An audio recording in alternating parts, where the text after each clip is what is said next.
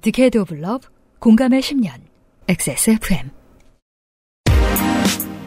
그알싫의 유승균 PD입니다. 전혜원 기자는 오늘 들려드릴 이 취재를 위해 난생 처음 가세연을 오래 쳐다봐야 했습니다. 그 경험이 더 잦은 편인 제 견해는 이랬습니다. 지금 수준의 오염도라면 한국 미디어는 또 다른 유명 인사를 죽일 것이다. 조만간.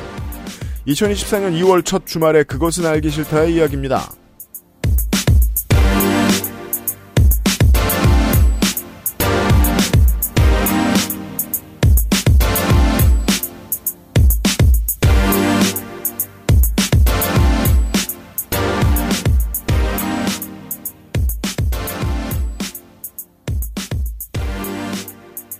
대형 화재 진압이나 실종자 수색을 오래 하면 소방대원들은 지치게 됩니다.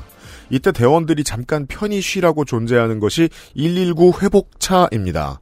전국에 열대 남짓 있다고 해요. 재난의 현장에서 화해쇼를 한 것으로 대통령과 여당 비대위원장의 악명을 높여준 서천 특화시장 화재의 현장에서 한동훈 비대위원장이 119 회복차에 탑승하는 장면이 사진에 남았습니다. 12구 참사 때 구조 활동을 실제로 했던 의사 출신 국회의원이 구급차도 아니고 승합차 닥터카를 탔을 때 언론은 이걸 특혜라며 때리는 기사를 냈습니다. 야당 대표의 목숨이 오가는 상황에 대해서도 언론은 특혜 논란을 일으켰죠. 하지만 화재 진압하느라 고생하는 소방 공무원들의 휴식을 위해 존재하는 전국의 몇 대 있지도 않은 119 회복차에 있던 여당 비대위원장에 대해서는 언론은 특혜 논란을 일으키기는커녕 기사를 아예 안 썼습니다. 물론 저 정도 반칙은 온 국민이 분노해야 할 정도도 아니고 약간 혼나기만 하면 되는 문제입니다. 제가 10년 전부터 가끔 주장하던 얘기가 있습니다. 이런 논란을 먼저 일으키는 쪽은 늘 비슷한 사람들이다. 반대의 경우가 적거나 없다. 여기에 최근 있었던 배추 매출 협박 사건이나 사직구장이 아니라 사직에서 야구를 보았다 논쟁이 바보 같은 소리가 아닌 감론을박쯤으로 다루어지는 기사문을 보면서 다시 확인하게 됩니다. 우리 언론 병이 깊다. 스스로 나아지는데 아주 오랜 시간이 걸리겠다. 오늘의 그 알실은 우리 미디어의 깊은 병세를 알아보는 시간 되겠습니다. 저는 지금 잠시 윤세민 에디터와 함께 있습니다. 안녕하십니까 윤세민입니다. 사직에서 야구를 보았다는 건 이제 사직에서 TV로 봤다는 거겠죠? 제가 사직을 몇 번 가지 않습니까? 네. 사직에 이제 구장 바로 앞에 큰 오피스텔 레지던스 아파트 이런 데도 많고 네. 그런 데는 이제 호프집들도 많아요. 사직구장 앞에 호프집들도 꽤 많고 그리고 거제 법조타운 있는 데에 연제에 그쪽에도 호프집들 좀 있어요. 음. 그럼 거기서 봤다는 걸 사직에서 봤다라고 말할까? 아니죠. 안 그러죠. 잠실에서 야구를 봤다고 하는데 잠실의 아파트에서 봤다고 할까? 신촌의 호프집에서 봤다고 할까? 카타르에서 아시안컵을 봤는데 그런 식입니다. 음. 아니 뭐 한동훈 위원장에 대해서는 그동안 뭐몇번 말씀드렸으니까 언론이 이걸 감론을박이나 논쟁으로 다룬다는 게 놀랍다라는 겁니다. 요즘은 모든 언론에 대해서 제가 그게 다 답답할 때가 있거든요. 한국 언론이 지키고 싶은 게 예의인가 아니면 관계자들 자기의 관계자들의 안전인가 싶을 때가 있어요. 정말 해야 할 얘기를 못 한다는 점에서는 모든 미디어가 다 비슷하다는 생각이 들 때가 있어요. 왜 계속해서 우리 같은 사람들 돈 벌어다 주고 있어? 음, 음, 음. 예. 스스로는 그렇게 생각할 것 같아. 아, 이, 이 구라를 이걸 어떻게 물을 타지? 어떻게 하지? 어? 사직 호프집에서 봤다고 하자. 와, 나 찢었다. 스스로 이렇게 대견하게 생각할 것 같아요. 역시 뭐. 나 짱이야. 이거를 돌려 언어의 마술사야. 한동훈은 한동훈이고 문제는 그걸 바보 같다라고 다루어 주지 않는 언론에 있다고 생각합니다. 바보 같은 걸 바보 같다고 지적하지 않는 언론은 종종 바보 같은 걸 그냥 떠듭니다. 그 이야기 때문에 그 문제 때문에 우리는 아주 유능한 귀한 배우를 하나 잃었습니다. 그 문제에 대해서 전혜원 기자가 취재를 진드감치 해 보았습니다. 네. 그 이야기를 잠시 후에 들어보시죠. 그것은 알기 싫다는 나의 마지막 시도 퍼펙트 15 전화 영어 남의 소원 받아봄을 바보상회 한 번만 써본 사람은 없는 빅그린 프리미엄 헤어케어에서 도와주고 있습니다. XSFM입니다. 오징어잎, 아기 꼬리포, 흔하지 않은 마른 안주. 맥주만 있으면 뭐해? 술안주는 아보상회 카카오톡으로 지난 수업 내용을 확인하고 반복해서 연습할 수 있습니다. 늘어난 실력을 매일 알려주는 전화 영어. Perfect 25.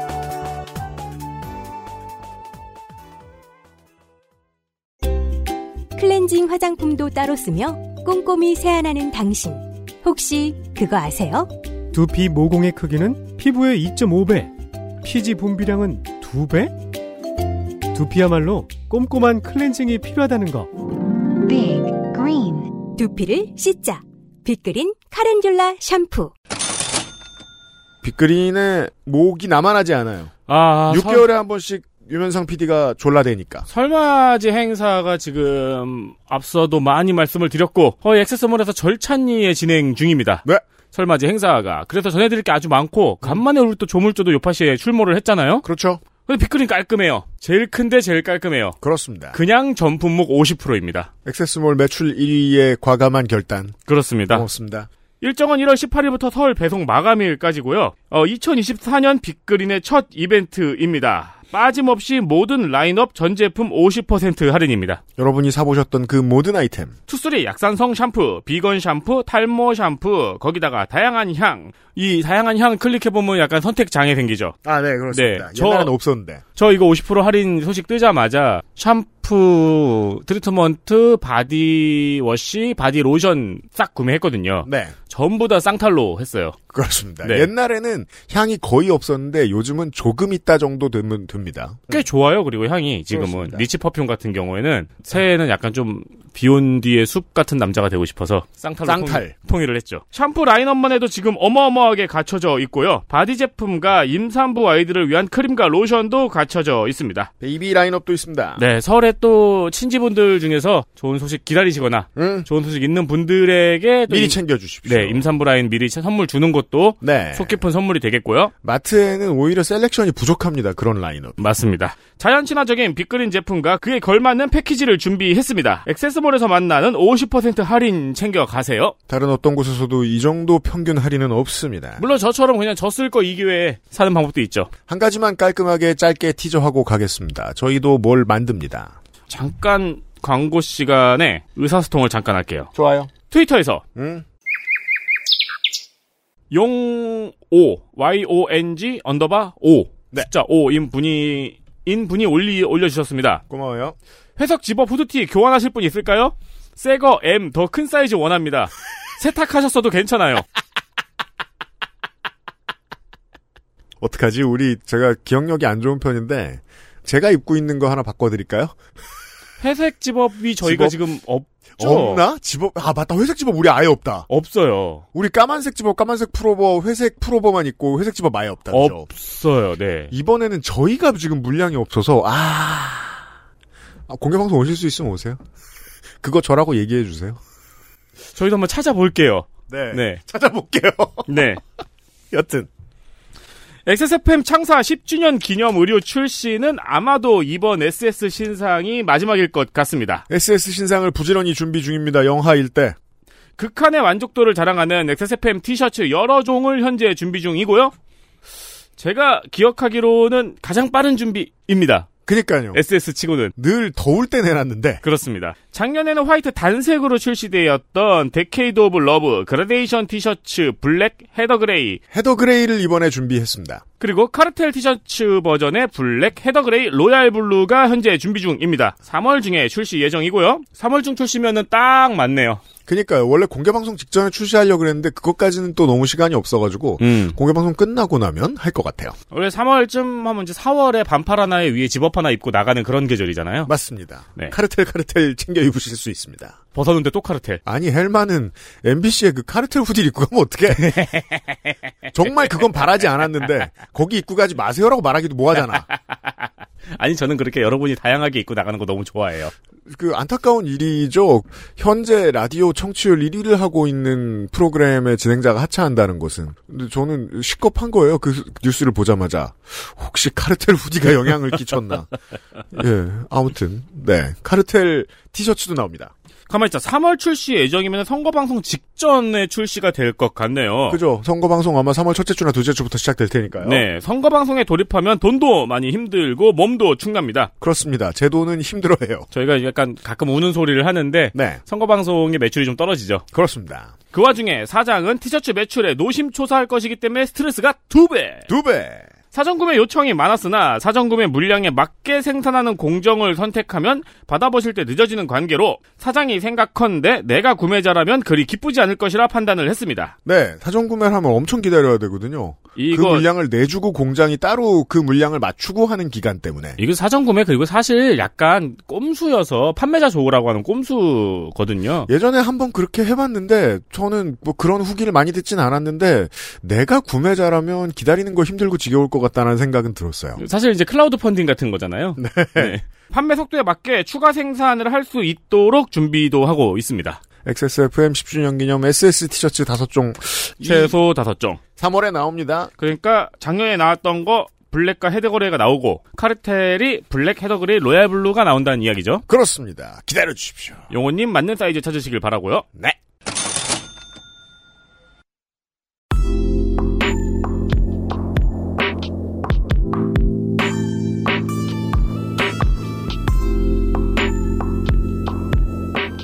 중장거리 필드 취재 전혜원 글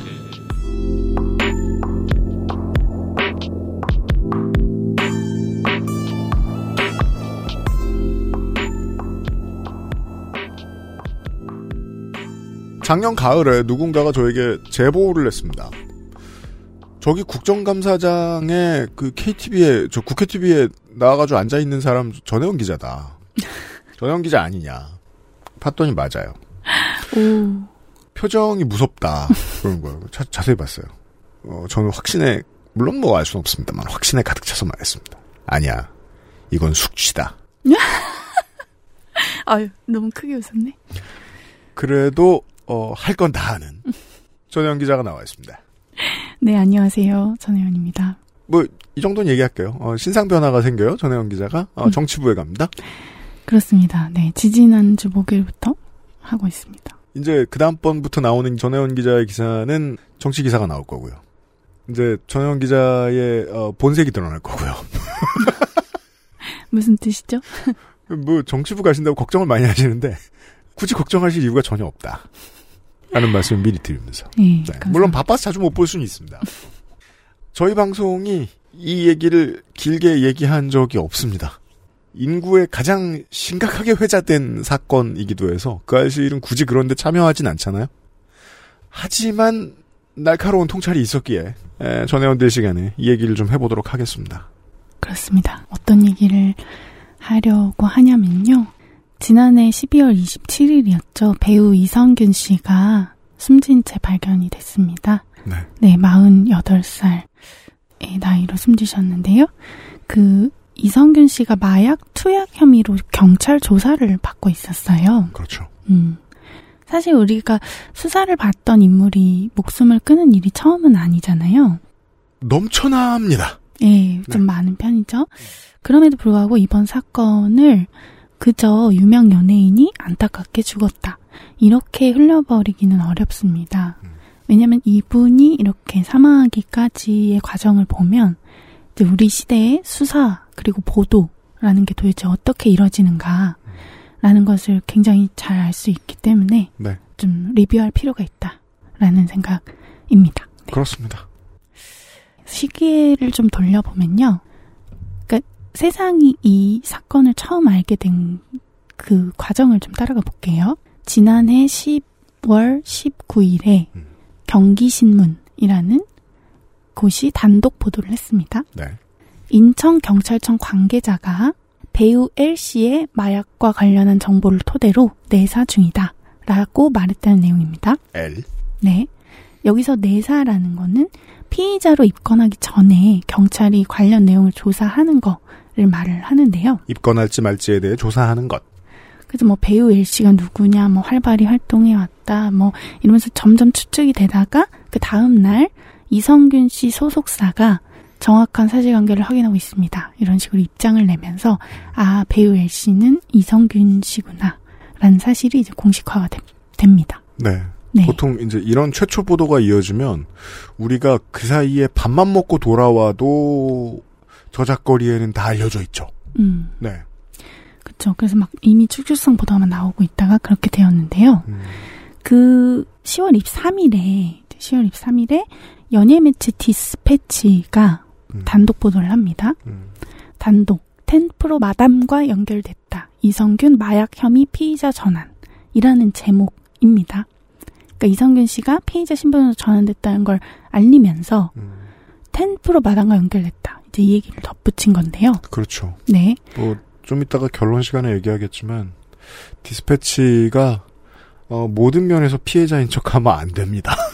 그렇습니다. 예. 네. 얼마 전에 압수수색을 당했죠. 네. 관련해서도 말씀드릴 텐데. 안타까운 일이고 그런 거과 관련해서는 무조건 디스패치 편을 들어야 된다고 생각합니다. 하지만 디스패치가 완전히 피해자인 척하면 안 된다고 생각합니다. 여튼 음, 그렇습니다. 그리고 요 다음 날 10월 24일에 뉴데일리에서 네. 단독 또 단독이죠. 이제 특종이 아니라 단독. 이선균 1% 멤버십 룸살롱 VIP였다. 여실장 집에서 마약하다 덜미 라는 제목의 기사를 씁니다. 음.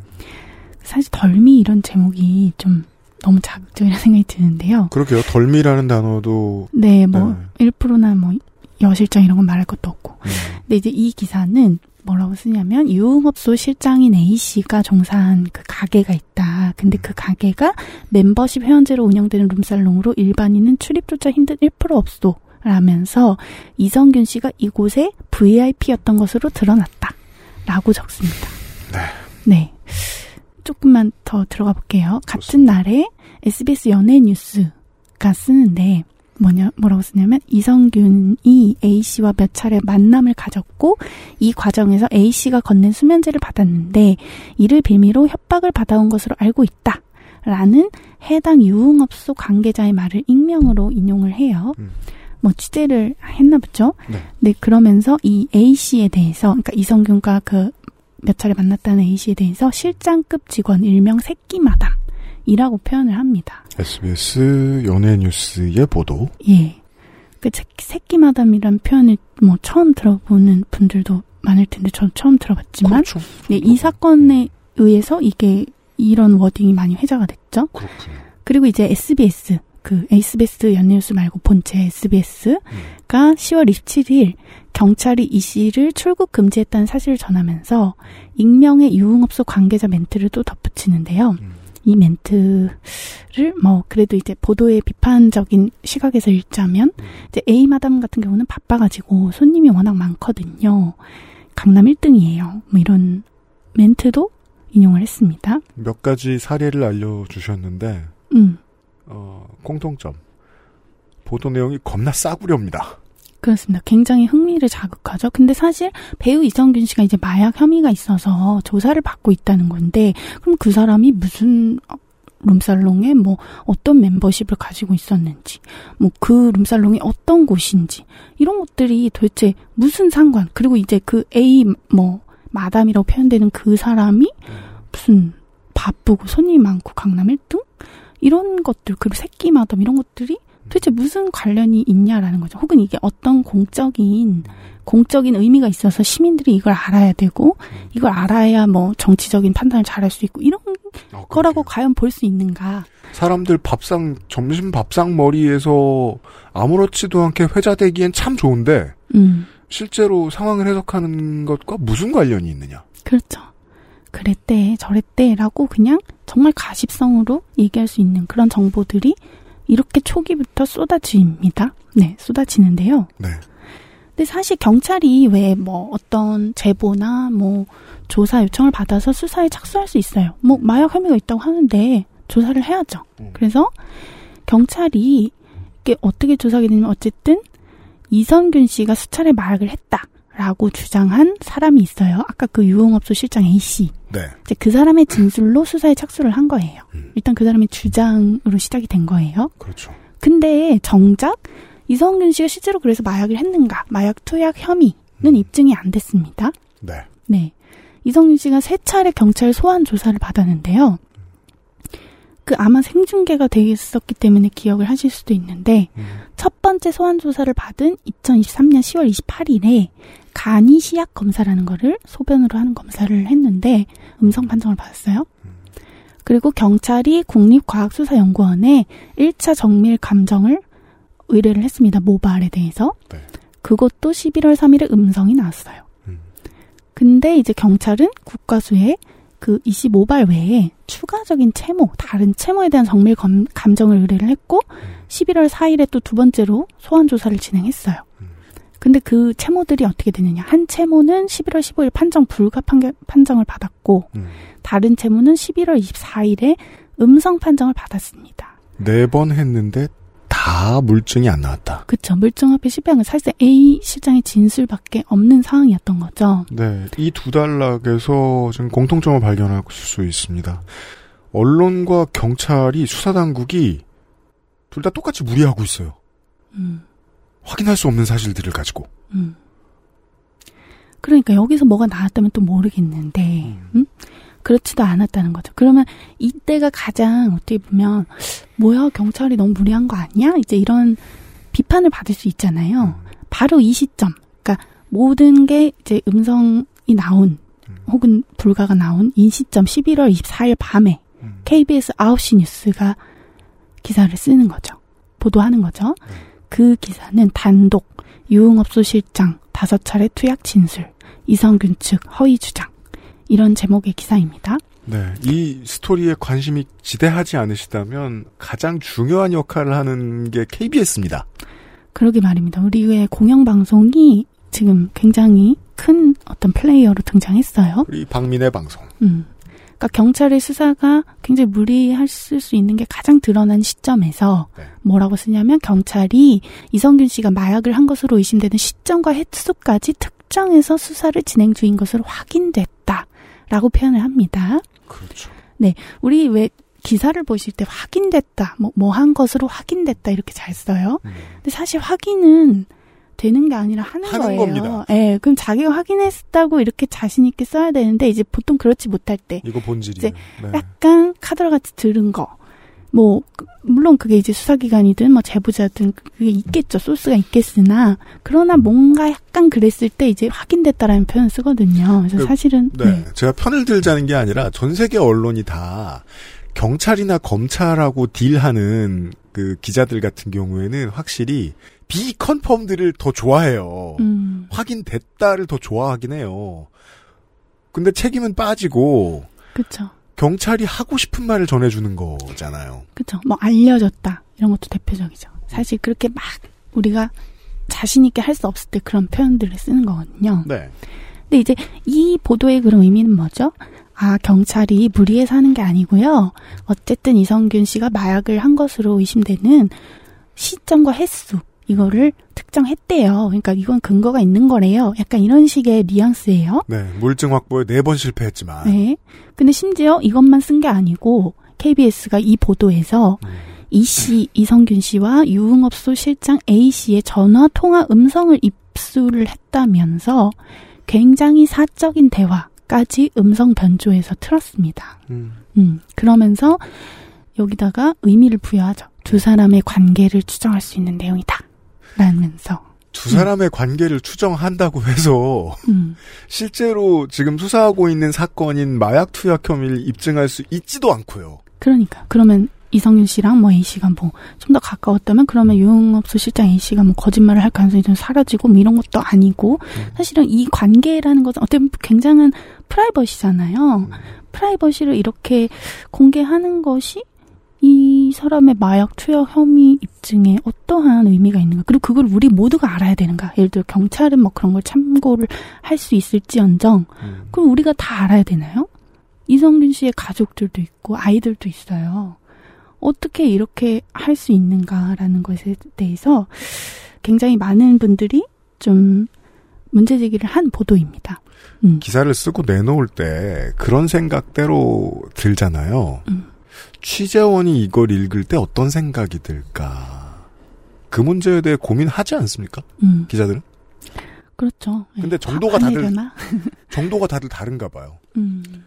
내가 만났던 취재원이 막 극심한 피해를 입어도 돼. 음. 심각한 마음의 상처를 입어도 돼. 음. 라고 생각하는 사람들도 있는 모양이에요. 그러게요. 물론 이제 이성규 측의 반론을 여기다 허위 주장이다라고 듣기는 했지만, 그러니까 이렇게 병렬하는 것만으로도 굉장한, 음, 특히 여기에 이런 프라이버시를 담는다는 것은 굉장한 타격을 줄 수 있죠. 병렬할 때 뒷부분에 내놓으면 이 사람이 나쁜 놈이야라고 설명하는 제목이라는 거 제목 다는 사람들도 알고요. 음. 네. 그래서 이제 언론학자들의 비판이 높았는데, 저는 최지향 이화여대 커뮤니케이션 미디어학부 교수님의 말을 들었습니다. 네. 그분이 말하길 수사기관이 유명인을 수사할 때 피의 사실 관련 내용을 언론에 흘리고 언론이 이를 받아쓰면서 조회수를 올리는 관행이라는 것은 사실 하루 이틀 된 일은 아니다. 평생 봤어요. 한국에 살면. 그렇습니다.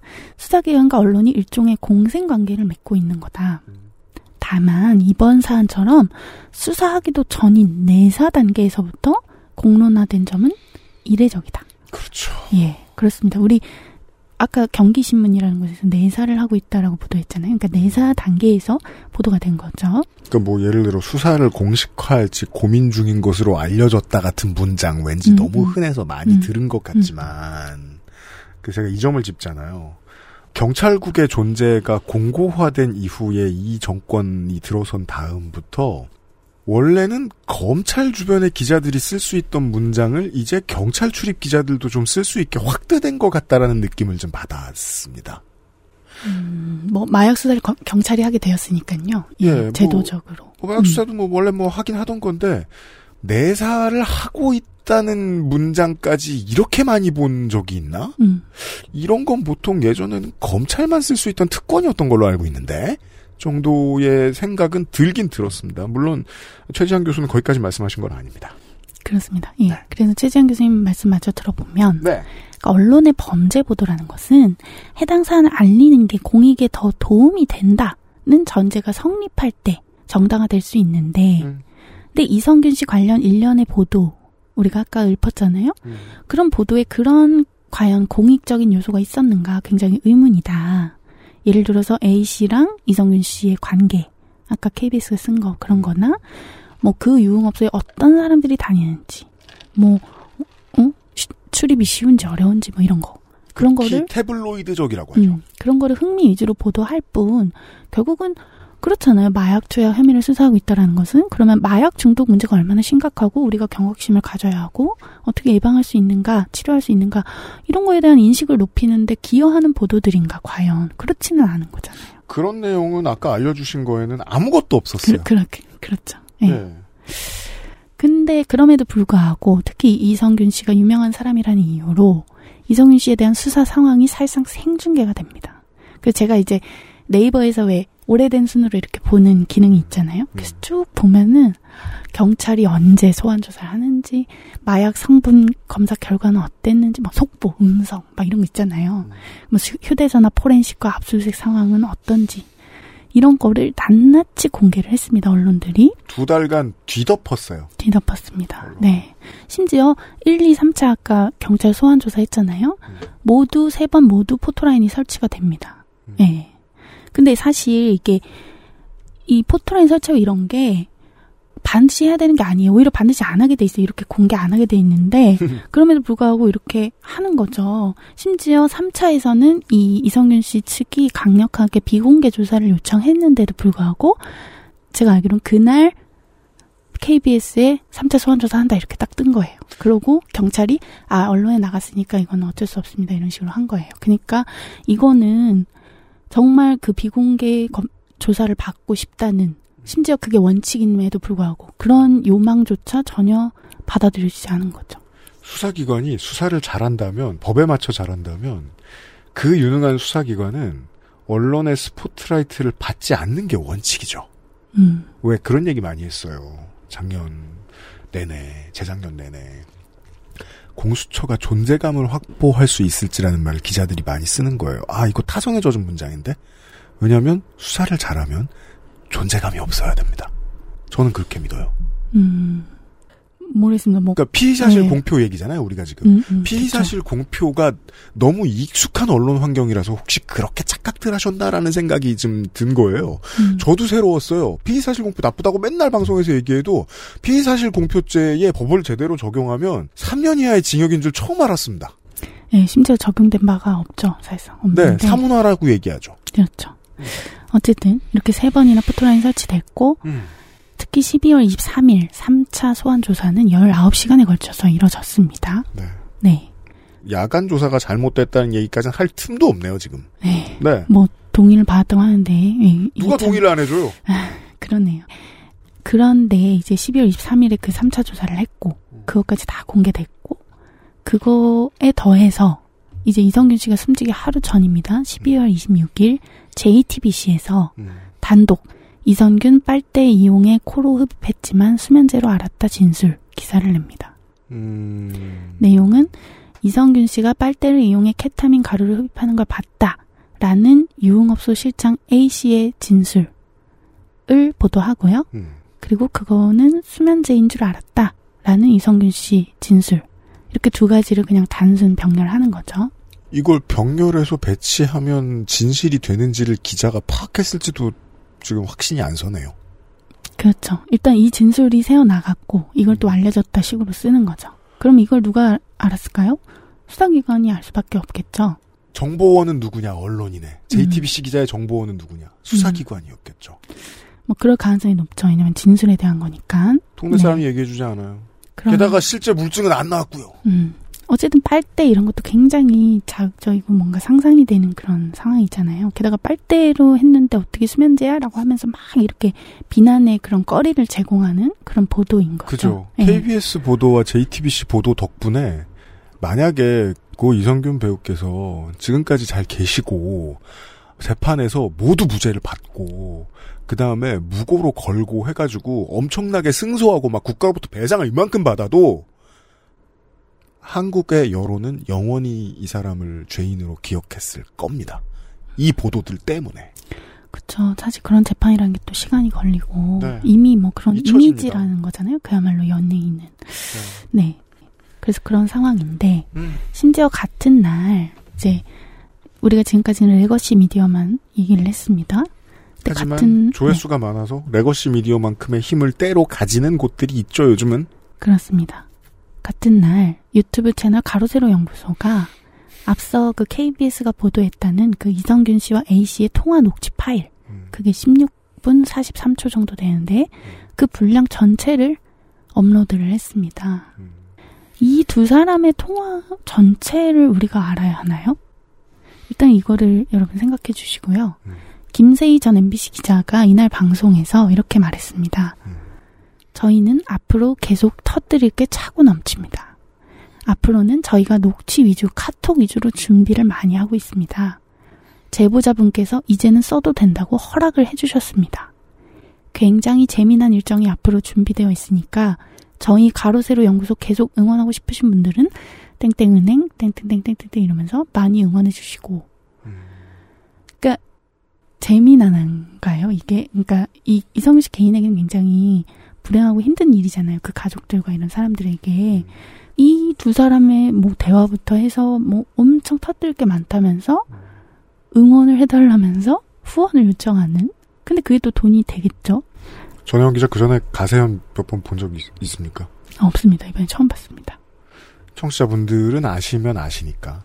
가세연의 신나는 습관 있습니다. 사람을 분명한 증거 없이 저작거리로 내몰고 여론 재판할 때 정말 신나하죠.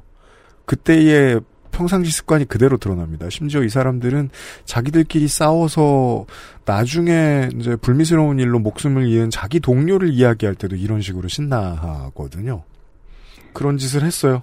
예. 그래서 어. 이렇게 앞으로 계속 터뜨릴 게 많다라고 가로세로 연구소가 말하면서 음. 이성균 씨와 A 씨의 통화 녹취 파일 전체를 올린 바로 그 다음 날 이성균 씨가 숨진 채 발견된 겁니다. 그렇습니다. 네. 타임라인이 이렇습니다. 그 정도까지 한 두 달 10일 정도가 걸렸습니다. 그죠? 음. 네. XSFM입니다.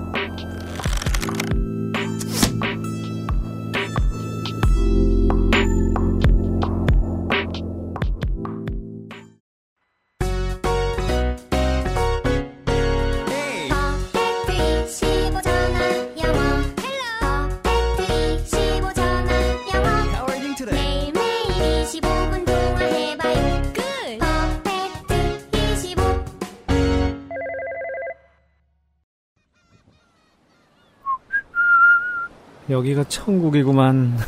바닷소리 좋고. 아, 시원하다. 어디? 음, 맛 좋다. 여보, 지금 거실에서 뭐해? 신선한 남해바다의 맛. 맥주만 있으면 뭐해? 술안주는 바보상회.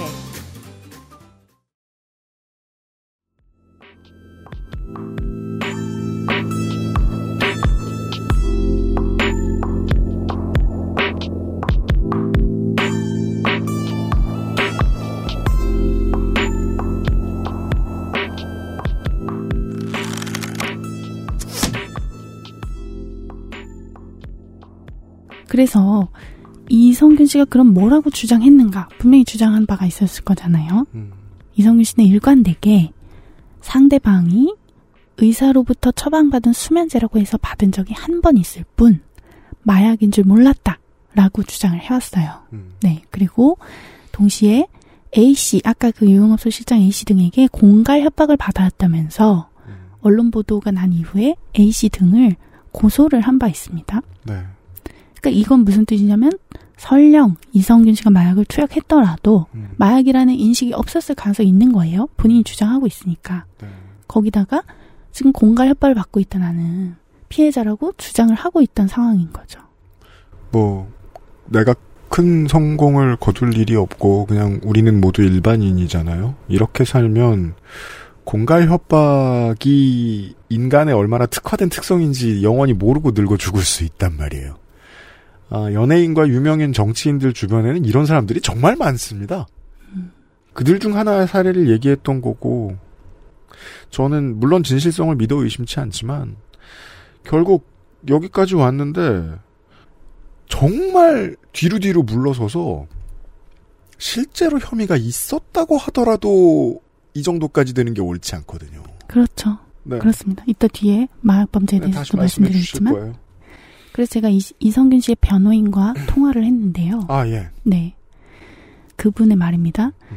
피의 사실 공표, 피의자로서 조사를 받고 있고 이런 피의 사실, 피의 사실이라는 건 어쨌든 그러니까 범죄가 의심되는 그런 상황인데, 네. 그 피의 사실을 공표해 버리는 거죠 사람들한테. 음. 그게 너무 실시간으로 이루어져서 굉장히 고통스러웠다. 음. 어쨌든 단독, 우리 왜 특종 아니고 단독이라고 하잖아요. 단독 기사가 하나 나오면 엄청나게 빠른 속도로 수십 개, 수백 개가 이렇게 쏟아지더라 기사가. 여기다 돌 던지면 우리도 클릭 수좀 번대. 음. 근데 그 내용이 심지어 그러니까 이 변호인의 시각이지만 경찰 시각에서 유리한 내용을 편집해서 사생활 이슈, 프라이버시 이슈랑 섞어서 내보내잖아요. 그렇죠. 음. 게다가 이것도 뭐 이성희 씨 변호인의 시각이지만 공갈범이라고 주장하고 있지 않습니까? 음. 그 A 씨 등을 그 공갈범들의 주장을 일방적으로 내보내는 그런 보도들이었다는 점에서 그리고 그 보도가 소스가 어디가 나왔을까 수사기관일 수도 있고 그 A 씨 쪽 뭐 제보자일 수도 있겠으나 이 공갈범들이 정말로 공갈범이 맞다면 경찰은 공갈범과 협조하에 언론 플레이를 했다는 이야기가 완성됩니다. 그러니까 그렇게까지 의심할 수 있는 충분히 그런 상황인 거죠. 음. 그래서 이 수사 과정이 진짜 우리 옛날에 폭력을 동반한 강압 수사 있었잖아요. CCTV 없을 때 막 조인트 까고 막 이렇게 했잖아요. 그거 못지않게 굉장히 인권 유린적인 방식이 아니었나라는 생각을 한다. 패는 게덜 아픕니다. 이쯤 오면. 그렇죠. 생각해보세요. 내가 친밀하다고 주장되는 그런 사람과 통화한 내용을 그냥 업로드해, 누가. 전혀 나랑 아무 그것도 없는 사람들이. 그리고 그걸 듣고 낄낄대고 댓글 달고 한다는 게 너무 소름 끼치는 일이잖아요. 그래서 이 변호인의 주장은 적어도 내사 단계에서부터 수사 정보가 유출된 것에 대해서 경찰 차원에서 책임 있는 조사가 필요하다. 음. 그리고 피의 사실 공표에 대한 개선. 아까 왜 피의 사실 공표죄가 있지만 적용이 안 됐다 했잖아요. 그 개선과 더불어서 사실은 검찰이 기소하기도 전이에요. 이거는 어 재판을 받아봐야겠습니다. 이러고 기소하기도 전이에요. 우리 잘 생각해 보세요. 아직 입증되지도 않았어요. 근데 포토라인에 세 번씩이나 세 번씩이나 세워서 공개 망신을 줄 필요가 있었는가. 그래서 그런 관행 포토라인이 이렇게 아무 무비판적으로 설치되는 관행도 좀 달라질 필요가 있지 않겠는가. 음, 그런 얘기를 했습니다. 이 변호사분께서도 물론 음. 뭐 개인 성격에 따라 다르지만 개인적으로 엄청난 충격을 받으셨을 거라고 생각해요. 네. 변호사가 이런 사건 수임하는 일이 저그 흔한 일이 아니잖아요. 제가 지금 공수처를 자꾸 하는 게 공수처가 중요하다고 생각해서라거나 무슨 정치적 의견 때문에 이런 말씀을 드리는 게 아니고 재작년인가 3년 전 국감 때 공수처장이 국정감사에서 이런 얘기를 했었어요. 우리가 지금 그 재원이 더 필요하다. 왜? 물어보니까 과천에 있나 그렇잖아요. 아직 수사기관용 이동 통로 같은 게 확보가 안 됐다. 음, 참고인 부르고 피의자 부를 때 지하에 따로 루트 만들어줘야 되는데 그런 것도 안 돼가지고 1층으로 다닌다. 보통 수사기관은 이런 데에 문제를 토로하는 게 정상인 거예요. 비공개가 원칙입니다, 여러분. 네. 인권을 지키는데 돈을 써야 되는 거예요. 음. 근데 인권을 안 지키는데 열심히 했어요, 이 경찰은.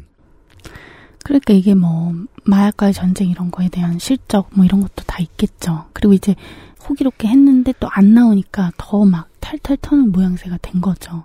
그, 네. 뭐, 그 얘기는 다들 이제, 뭐, 많은 언론이 지적했으니까 아실 겁니다. 기본적으로, 선거 방송 곧 돌아오지 않습니까? 선거 때 검사 출신들 얘기할 때 가끔 그런 소개 드릴 때 있어요. 이 사람이 유명 연예인 이걸 잡았다. 음, 병역 비리를 잡았다. 연습생들 뭐, 뭐, 저, 학대, 뭐, 정황, 이런 걸 잡았던 검사다. 음, 그러면 검찰들은 이게 본인의 레주메 한 줄이 중요한 게 돼서 나중에 성공하기 좋다 하는 거예요. 진급도 빨리 하고. 음. 경찰은 더 그렇습니다. 그래서 연예인권 하나 잡았다. 그럼 그때부터는 폭주기관차가 되는 거죠.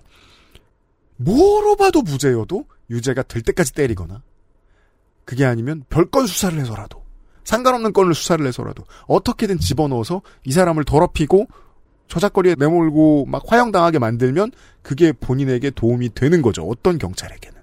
그러니까 사실 이제 뭐 어떤 범죄가 사회적으로 문제가 돼서 뭐 그거를 잘 수사하기 위해서 뭐 경찰을 독려하고 할 수 있어요. 그럼 그럴 수 있는데 근데 이제 이 경우에는 마약 투약 범죄잖아요. 그러니까 이성윤 씨가 정말 마약을 투약했는지 여부를 떠나서 어쨌든 이제 그분의 죽음을 계기로 이 마약 투약 범죄라는 것을 어떻게 볼 것인가. 사실 그거에 대한 사회적 인식도 좀 달라질 필요가 있다고 전문가들이 얘기를 합니다. 우리가 오늘 이 시간에 그 얘기를 좀 반드시 해야 됩니다. 또 취재를 하셨어요. 네. 그래서 류영재 의정부 지법 남양주 지원 판사님과 통화를 했는데요.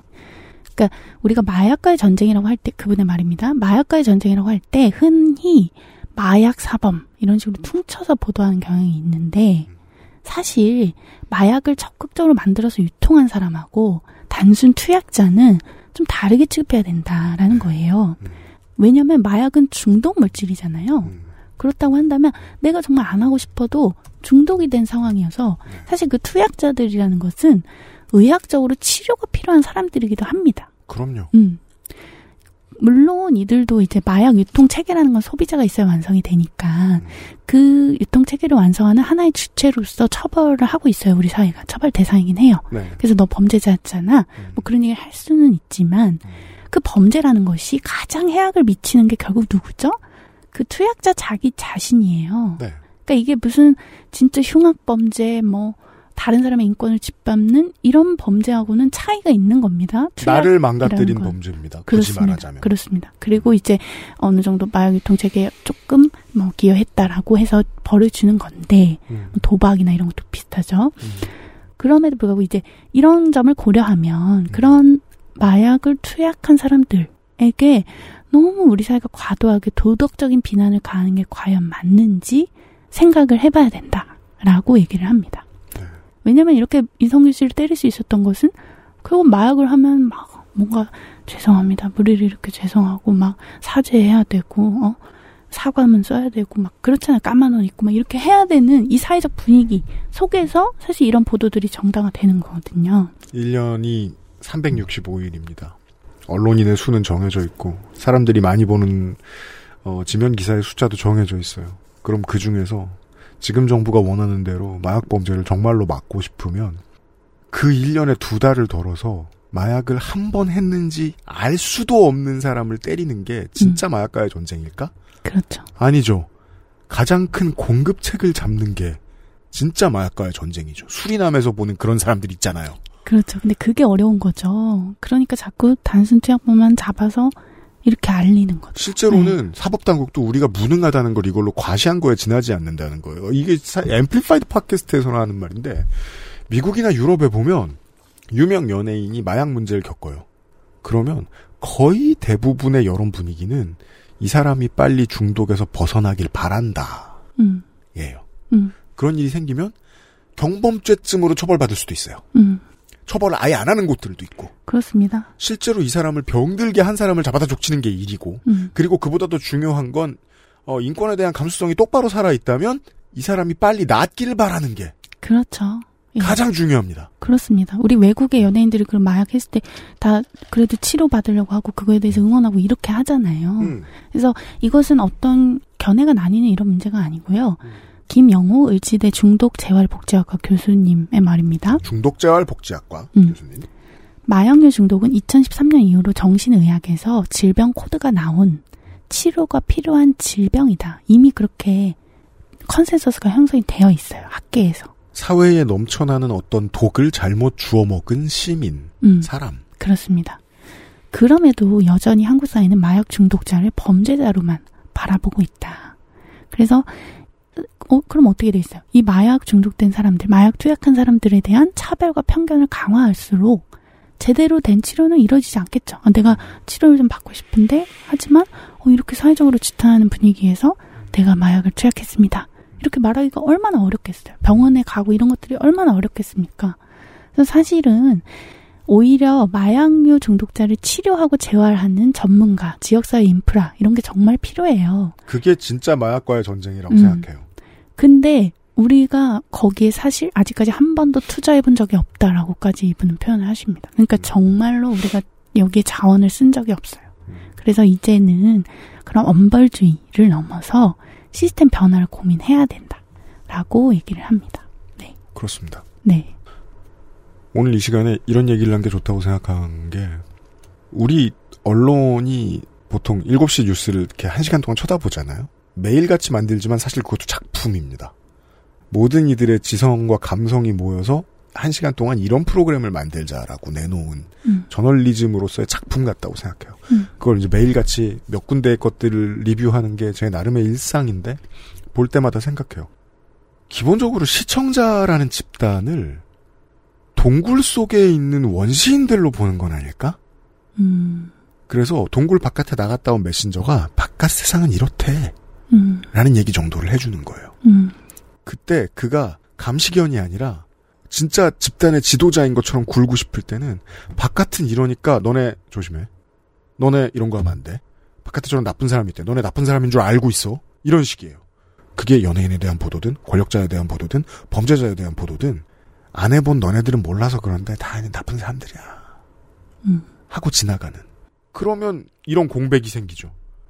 마약 때문에 고통받는데 그 사람들을 그냥 죄인 취급하고 말아버리는 네. 사회가 이루어지겠죠.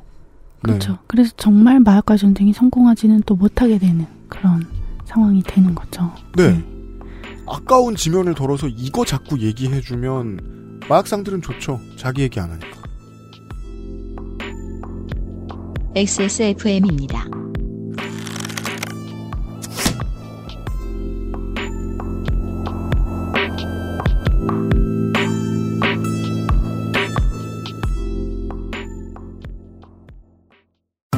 죽방이라 불리는 대나무 말뚝으로 손상 없이 어획한 최고급 멸치.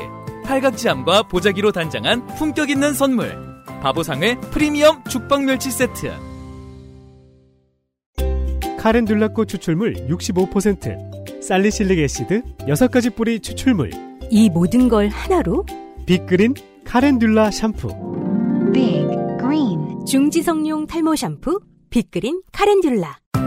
남해안 청정 바다에서 잡아올린 즉시 가마솥했죠. 신선하고 짜지 않은 멸치. 국물용 중대멸치, 볶음 술안주용 중멸치, 아이들 간식엔 새소멸치, 바보상의 멸치 3종 세트. 설에 바보상회를 준비하시기 바랍니다. 가족들이 모이는 곳에 풍류가 있으리. 맥주만 있으면 뭐 하겠는가? 안주도 준비해야죠. 모든 안주를 요리로 하려고 하는 건 좋은 생각이 아닙니다. 뼈골 빠집니다. 제가 몇 번 해봐서 압니다. 그렇습니다. 그리고 기름진 거 먹다 보면은 물려요. 과일 쪼가리다 마른 안주 이런 거 집어먹게 되잖아요. 그러니까요. 와사비랑 간장이랑 저 마요네즈 정도만 준비하시기 바랍니다. 그렇죠.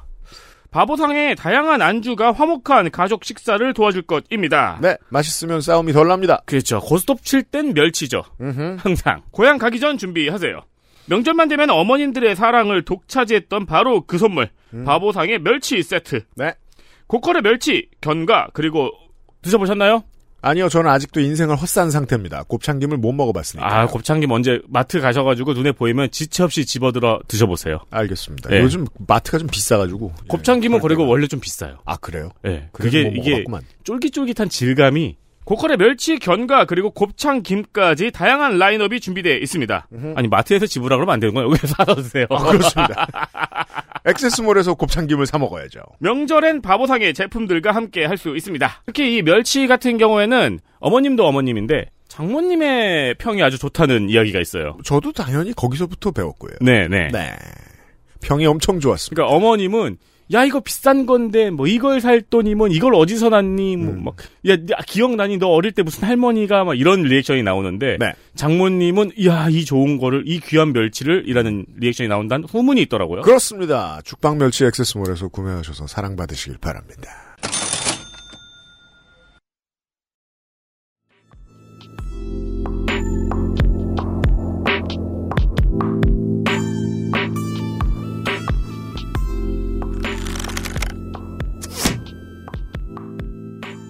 그러니까 사실 피사시 공표죄라는 것은 좀 고민이 있긴 합니다. 기자로서도. 피사시 공표죄라고 해서 그거를 형벌로 다스리는 나라도 일단 많지가 않고요. 음. 우- 우리도 이제 적용을 못한 것들이 여러 가지 이유가 있는 거예요. 그러니까 사문화될 때 이유가 없는 건 아니다. 그렇죠. 예를 들면 우리가 뭐 그왜 박근혜 전 대통령이 탄핵될 때 그 국정농단 사건들 음. 사실 그런 것도 다 수사 중인 피의 사실인데 기자들이 열심히 취재해서 보도를 했잖아요. 저도 그렇죠. 했어요. 다 했는데 그때 또 검찰의 주장, 특검의 주장 이런 거 그냥 그냥이 아니라 어쨌든 쓰는 거죠. 왜냐면 그런 권력자에 대한 수사가 어떻게 이루어지고 있는지를 알리는 것이 또 공익적인 요소가 있잖아요. 그리고 음. 예를 들면 지금 김건희 여사 특검에 대해서 여러 가지 논란이지만 그런 수사가 어떻게 되고 있는지 또 적시에 잘 알려주지 않으면 감시하지 않으면 또 수사가 제대로 이루어지지 못할 수도 있고 그럼에도 불구하고 무죄 추정의 원칙이라는 것은 분명히 또 있는 거잖아요. 음. 그러니까 이게 굉장히 줄타기 같이 어려운 그러니까 알 권리와 뭐 그런 무죄 추정의 원칙의 조화라는 것이 상당히 어려운데 근데 이 어려움이 성립하는 것은 적어도 굉장히 공적인 인물이어야 되는 것이죠. 근데 이제 이성균 씨가 과연 그런 인물이었는가 뭐 그런 거에 대한 숙제가 사실 남는 거죠. 예. 천 번을 얘기해도 사회가 안 받아들여 주니까 공허한 메아리인 게 연예인더러 제발 공인이라 하지 마라. 그러게 말입니다. 라는 문제. 네. 아니 그래도 이번에 좀 긍정적인 되게 희망적인 것은 그 봉준호 영화, 영화 감독 비롯해서 음. 그 문화예술인 연대라는 분들이 1월 12일에 기자회견을 열었죠. 그래서 진상 규명을 촉구를 했죠. 그래서 그렇게 목소리를 낸다는 거. 왜냐하면 사실 연예인은 또 이미지로 먹고 사네 만에 이렇게 얘기를 하면서 굉장히 어떻게 보면 작은 그런 논란에도 타격이 크잖아요. 뭐 이번에도 이성윤 씨 위약금이 얼마네, 막 이런 것도 우리가 다 알게 될 정도로. 아직까지도 보도하더라고요. 음. 그러니까 사실은 정말 이게 도- 되돌릴 수가 없는 거잖아요. 그럼 이게 정말 혐의가 입증이 안 됐을 때 그 사람이 입은 피해, 그 사람이 물어야 될 위약금 이런 것에 대해서 우리가 아무 책임도 안 지고 그냥 다른 언론들은 또 다른 언- 다른 보도를 할 거잖아요. 아까 JTBC 얘기해 주시고 얘기해 주셨는데 음. KBS는 적어도 이제 미디어가 반성해야 될 문제에 대해서조차도 보도를 안 했고 그 뒤에 얘기를 해드리면 관련된 보도를 삭제하는 것도 거부했습니다. 현재까지. 그렇습니다. 다만 네. JTBC 정도만 해도 언론이 반성할 게 무엇인지 되짚어본다 정도의 꼭지는 넣었거든요. 음. 웃긴 게 자기들 사과문을 좀 따로 길게 올렸으면 좋겠다는 생각은 들었는데 그 amplified 그때 저희가 모르고 이 일이 있기 며칠 전에 김영대 평론가가 그 윤종신 씨 특집을 준비해 왔어요. 음. 그 윤종신 음악 들은 거예요. 우리 네. 아이씨들이 앉아가지고 너의 결혼식 아는 사람들이 이제 존니 얘기를 하는. 그래서 이제 윤종신에 대한 얘기, 막 우리나라 발라드에 대한 얘기 이런 거 하고 며칠 뒤에 이런 일이 터지고 음. 네, 윤종신 씨가 그 앞에 나섰던 거죠. 네, 목소리를 내셨죠. 이렇게 말했습니다. 윤종신 씨가. 언론 및 미디어에 묻습니다. 대중문화 예술인이라는 이유로 개인의 사생활을 부각하여 선정적인 보도를 한 건 아닌가.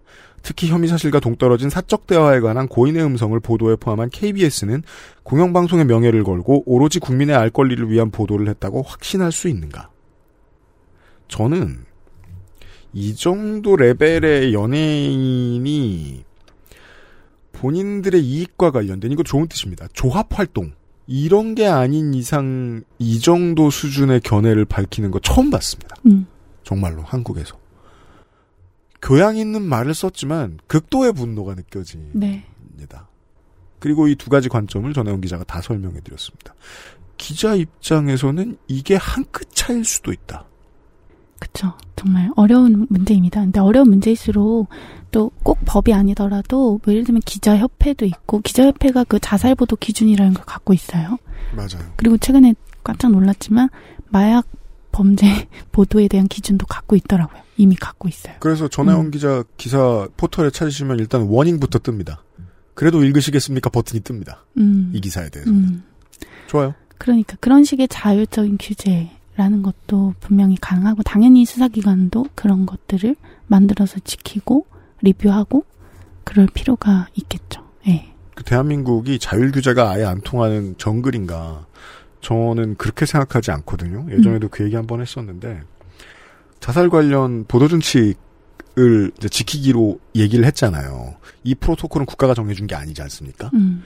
그때 이후로 모든 언론과 모든 포털이 그걸 지키죠. 음.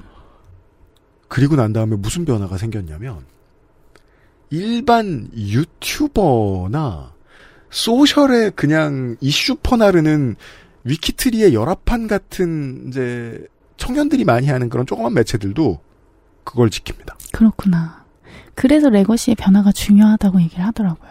예. 예. 레거시가 했더니 음. 따라가더라고요. 음, 음, 자율규제 가능한 거라고 전 생각해요. 음, 그러니까 피의사실 공표를 엄격하게 적용해야 됩니다.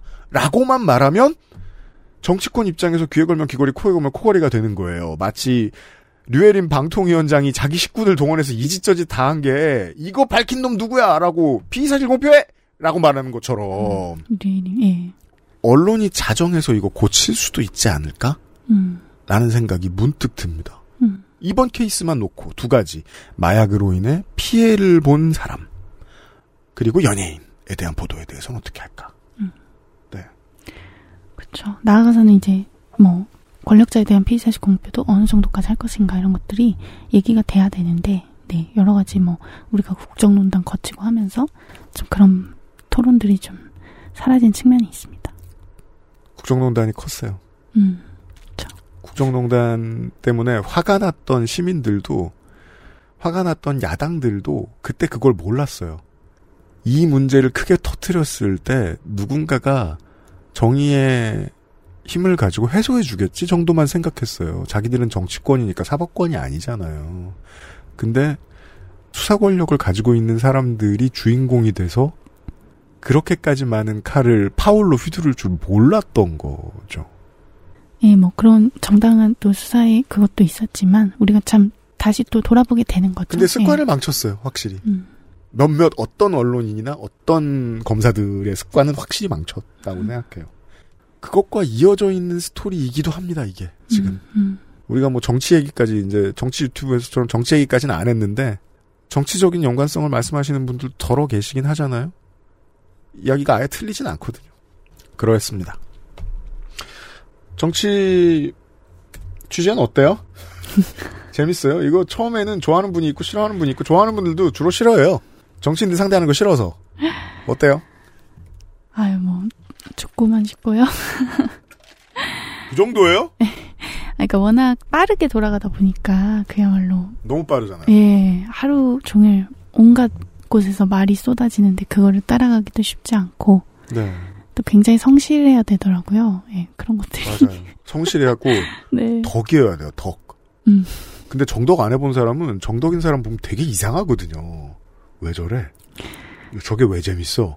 그리고 저걸 왜 다 안다는 듯이 말해? 그러니까 덕후력이 모자랍니다. 열심히 그 알씨를 들어야겠습니다. 저희가 정동 매체로서는 아주 부족하기 때문에. 저희 갖고는 안 될 것 같고. 오만 양비론을 다 즐겁게 펼치는 다른 저 방송사 유튜브 같은 것들을 참고하시는 게 트렌드를 맞추. 물론 그 트렌드라는 건 전 참 싫어합니다만 트렌드를 따라가는 데는 도움이 되시지 않겠나. 아니다. 선배들 잘 하시잖아요. 그 회사에. 예, 시사인 저희 유튜브 하고 있습니다. 김은지의 뉴스인이라고요. 그러니까 한번 요새 찾아보세요. 요새 확 올라갔던데요, 조회수? 예, 저희가 구독자가 원래 10만이 안 됐었는데 지금 네. 계속 10만, 11만, 12만 이렇게 올라가고 있어서 그니까 말이에요. 총선 전국에 물론 다들 대목이긴 한데 설날 같은 거죠. 4년에 한 번 돌아오는. 그래도 시사인도 장사 잘 되더라고요. 예, 저희가 뭐 주 4회 라이브를 하고 있으니까 주 5회죠. 선배들이 예. 정치부 오래 해본 선배들이 조언 안 해줍니까? 일단 네, 그런 조언 들었습니다. 그 술 잘 먹는 건 좋은데 취하지 마라. 제가 암난 전용 기자 잘 안 취하는데. 물론 네. 주당들은 취하려고 마신다고들 합니다만. 아, 그죠. 취재원하고 저녁 먹을 일들이 좀 생기니까. 그렇죠. 그럴 때 이제 정신을 바짝 차려야 된다. 그죠. 저녁 식사는 곧 취재라서. 네. 알겠습니다. 고생하세요. 감사합니다. 또 언제 만나 뵙게 될지 모르겠지만. 음. 너무 멀지 않은 미래에 언디는 또 만나겠습니다. 전영 기자 수고했습니다. 예, 감사합니다.